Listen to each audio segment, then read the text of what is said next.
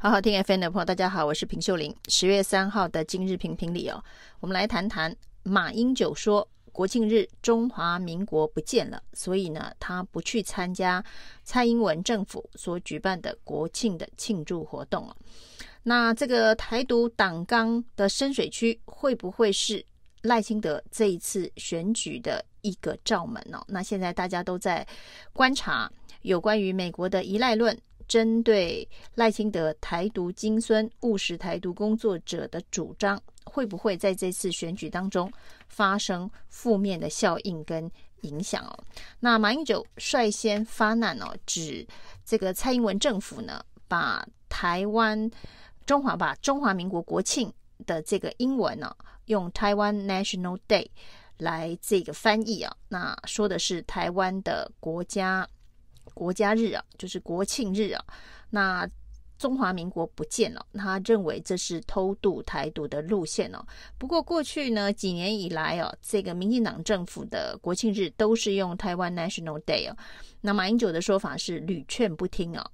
持续的劝告民进党政府不要偷渡台独路线，用台湾的国庆日这样子的一个英文名称向国际宣示啊。那没想到呢，屡劝不听，于是他在选举的关键年呢、做出了大动作。这个大动作呢，就是拒绝参加国庆哦。那马英九开了这第一枪，接下来要看蓝营的县市首长哦。蓝营有十四个县市首长，会不会跟进马英九？而马英九如果不参加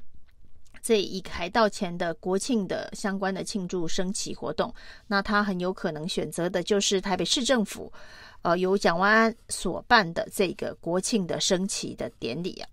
那这样子是不是代表在这一次的选举当中哦，所谓的蓝绿对决的焦点，恐怕就是在国家的定位跟路线上面哦。只是呢，这一个诉求能不能够扩大打击面哦？目前还值得观察。另外，我们可以看到呢，在台北选立委的蓝营女战将徐巧芯呢，则在国庆日前发起呢，要送一百万面小国旗给他选区的选民的这个活动哦。那显然，国旗、国家认同、国家路线呢，看来会是接下来呢国民党主打的一个选战的诉求。只是这个诉求呢，就像马英九说的，过去几年蔡英文也是台湾 National Day 啊，不过马英九去参加了国庆的相关的庆典，而在这一年呢，选举这一年，为了凸显这个问题呢，马英九说屡劝不听。发起了攻击啊！那国民党整个选举的这个机器的转动呢，在十月中理论上就是国庆日之后呢，会开始大规模的各地竞选总部成立哦。所以呢，国庆会不会是整个选战的发动起点？那这个呃，到底这个所谓的国家认同路线？战争与和平的这个诉求，是不是在选举当中又热了起来？而在蓝营主打这样子战争与和平、国家路线跟认同的选战当中哦，柯文哲会选择站在一个什么样子的一个角色？那也非常值得好奇啊。那像柯文哲现在在美国，所以对于国庆的这个诉求，大家只记得呢，之前呢。啊，柯文哲去参加国庆的活动，因为邀请函时间啊的安排上面哦，所谓的站在冷风吹二十分钟的呃争议啊，是之前柯文哲跟民进党之间的口水战跟花絮哦。那这一回马英九所发动的，则是一个比较高度政治意识形态的话题。那到底会不会引起民众的共鸣哦？那今天。当然，这一个媒体人黄伟汉说，如果呢，马英九所发起的这一个中华民国不见了的国庆啊，他认为是偷渡台独的国庆，赢得民众过半认同的话，那这场选战呢，对国民党来讲就成为一场有优势战场的选战了。所以呢，这件事情的后续发酵的扩散效应非常值得观察。那另外一个不见了的是哦，这个柯文哲最近对于蓝白河哦频频出招哦。那一开始说要比民调，接下来是说呢，这一个呃民调并不是输的人当副手，而是输的人退出这一场总统选举哦。那当然是一个全新的出招哦。那到目前为止呢，国民党是没有接招。柯文哲说呢，他说了两天啊、大家没有反应哦。那对他来讲哦，那他当然不知道国民党所谓的蓝白和葫芦里卖的是什么药哦。他说呢，国民党讲了这么久的蓝白合，但是没有具体的方案跟方法，所以他抛出了啊、两个方案跟方法，一个就是比民调，另外一个是呢民调输的退选哦，而不是民调输的当副手哦。那这当然呃是让蓝白合形成了一个新的战局跟战场哦。那柯文哲的说法是说。以国民党现在呢，呃，看起来蓝白合的趋势跟走向，就像当年的国亲合，因为没有其他的参考值，所以如果是国亲合的话，大家看到的结果是亲民党不见了。那言下之意呢，柯文哲当然最在意的是跟这个国民党合作，这个蓝白合之后，民众党会不会不见了？那至少他看到的国民党心中所想象的潜力。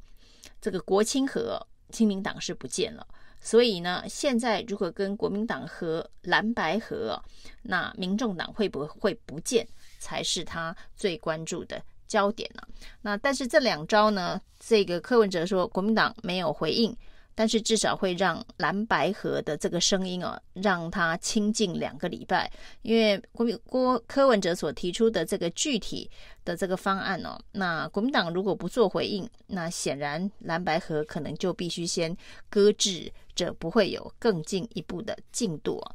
但是针对这个国民党表态的非常的清楚，是绝对不可能有柯侯配啊，那柯文哲不可能当正的这个选项之后呢？那到底会不会有其他的组合？如果真的国民党同意比民调，那柯文哲又赢了，那没有柯侯配的话，于是就有人预言，那柯文哲会找谁让这个蓝白合是一个有效力、呃有威力的组合？那就必须要蓝的色彩够明确、够明显哦。所以呢，有人预言情势的发展哦。那一旦柯侯比了民调，然后柯赢了，那他最有可能找的副手很有可能是韩国瑜哦，因为如果柯韩配的话，那对于蓝军的这个吸引力哦，应该是具有相当的凝聚性。然后呢，再加上柯文哲本来这一个民众党。的年轻人的支持哦，那柯韩配显然会是非常有战力的这个组合。那如果韩国瑜是国民党的这一个党籍身份哦，那没有办法跟柯文哲搭档。也有人说，那郭台铭可能是一个备选的外卡。那郭台铭也具有国民党的色彩哦，所以柯郭配也可能有八成的效果。